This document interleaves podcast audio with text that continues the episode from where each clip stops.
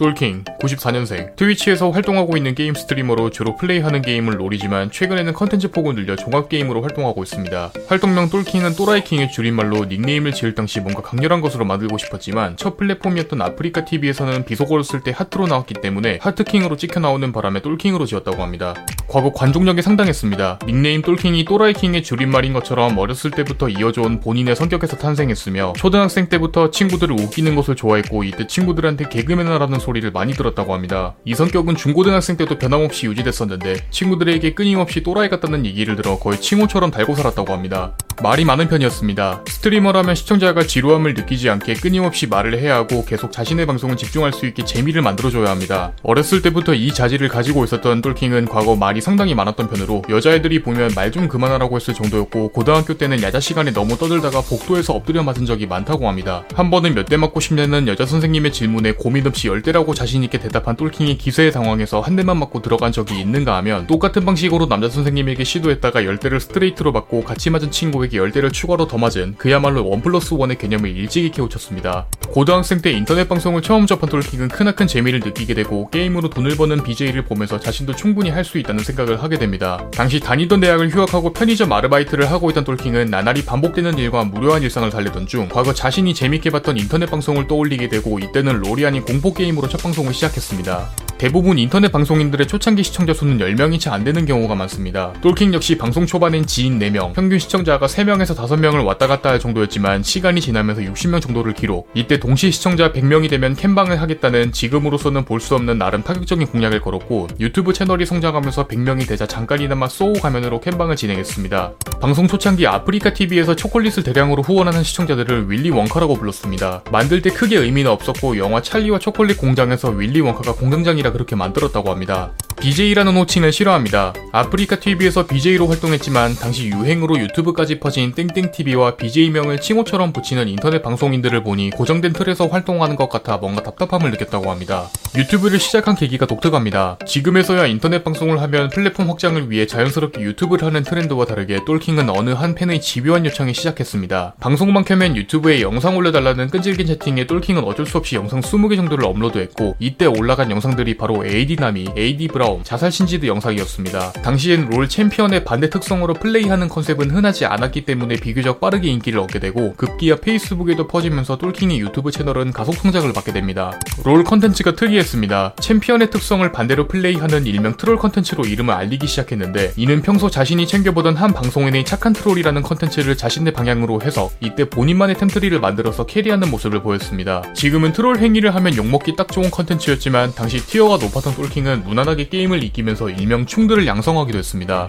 아르바이트 달인입니다. 다양한 아르바이트 경험은 사회 경험을 쌓는 것과 같다고 생각해서 종류별로 해보고 싶었다고 합니다. 이런 그가 지금까지 해온 아르바이트는 편의점, 택배 상하차, 동물원, 마트 식품 상하차, 생명연구소, 책 판매, 고깃집, 떡볶이집, 애슐리 설거지 등등 말 그대로 공통점이 없는 종류별로 모조리 해올 정도였고 이 중 본인의 기억에 가장 크게 남는 알바는 편의점과 동물원이라고 합니다. 동물원 아르바이트를 했습니다. 곰, 사자, 호랑이를 집중적으로 관리하는 곳이었는데 본인만 보면 마치 탐스러운 고기를 보는 듯한 시선으로 달려드는 호랑이를 보면서 소름 돋은 적이 많다고 합니다. 특히 동물 우리를 치워야 하다 보니 어쩔 수 없이 대변도 치워야 했는데 이중 호랑이 대변은 지금까지 살면서 처음 맡아본 냄새일 정도로 지금도 상상하면 코에 스쳐 지나간다고 합니다. 편의점 아르바이트도 했습니다. 한 번은 야간 알바 중 남자가 여자 목소리를 흉내내는 영상을 보고 따라하다가 될 듯 맞을 듯한 느낌에 계속 연습하고 있는데 갑자기 손님이 들어왔다고 합니다. 하지만 이를 알지 못한 채 계속 연습 중이었던 똘킹은 손님이 카운터에 오자 그제서야 눈치챘고 이때 창문 밖으로 뛰쳐나가 수치사할 뻔했다고 합니다. 여담으로 이때 많이 민망했는지 일이 끝나고 친구에게 전화해서 1시간 동안 울부짖었다고 합니다.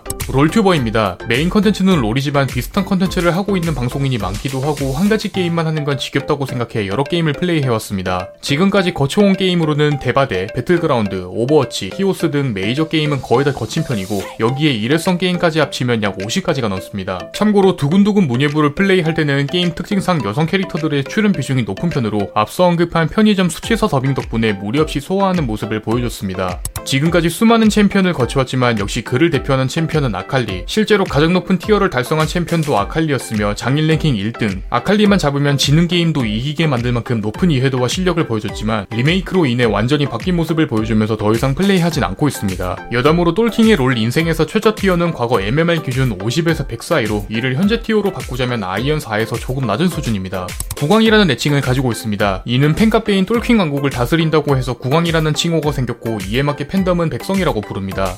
목소리가 좋습니다. 전형적인 중저음 voice의 지금까지 설명한 특징과는 뭔가 매치가 안 되는 것 같은 이미지지만 그래도 목소리가 좋습니다. 때문에 여성 시청자들에게도 어필이 잘 되는 편이며 추가로 이 중저음 목소리로 노래까지 잘 부릅니다. 과거 노래 관련 컨텐츠가 업로드되면 대환장 댓글도 많이 달리는 편이었는데 대표적으로 쌀킹이 형 뜰것 같아 인싸킹과 변태킹, 혀 넣으려고 성대 벌리라는 댓글까지 지금 봐도 똘킹의 충실한 백성들로 보입니다. 인디게임 모태솔로 성우로 출연했습니다. 여자를 사귄 적 없는 주인공 김 호시의 소개팅 게임인데 똘킹은 데모 버전 플레이를 해보고 게임이 마음에 들어 텀블벅에 후원했다고 합니다. 일정 금액 이상 후원하면 등장인물 중 한 명의 프로필과 이름을 정할 수 있는 기회를 줬었고 이 과정에서 감독님과 배역을 나누던 중 목소리 출연으로 최종 결정됐습니다. 뭔가 재밌어 보이는 제안에 냉큼 하겠다고 했지만 게임 내 출연 비중은 1분, 녹음만 3시간 넘게 했다고 합니다. 똘킹의 이상형은 이쁘고 피부가 하얗고 인성이 올바른 사람입니다. 특히 롤 mid 챔피언인 아리, 카시오페아, 카타리나처럼 mid가 OP인 사람을 좋아하는 편이며 이는 과거 방송에서도 진행했던 eye tracker 컨텐츠에서도 주로 mid를 보면서 직접 인증하기도 했습니다. 참고로 eye tracker 컨텐츠를 진행하던 중 섹시 도발 디그다맨의 가슴도 쳐다봤습니다.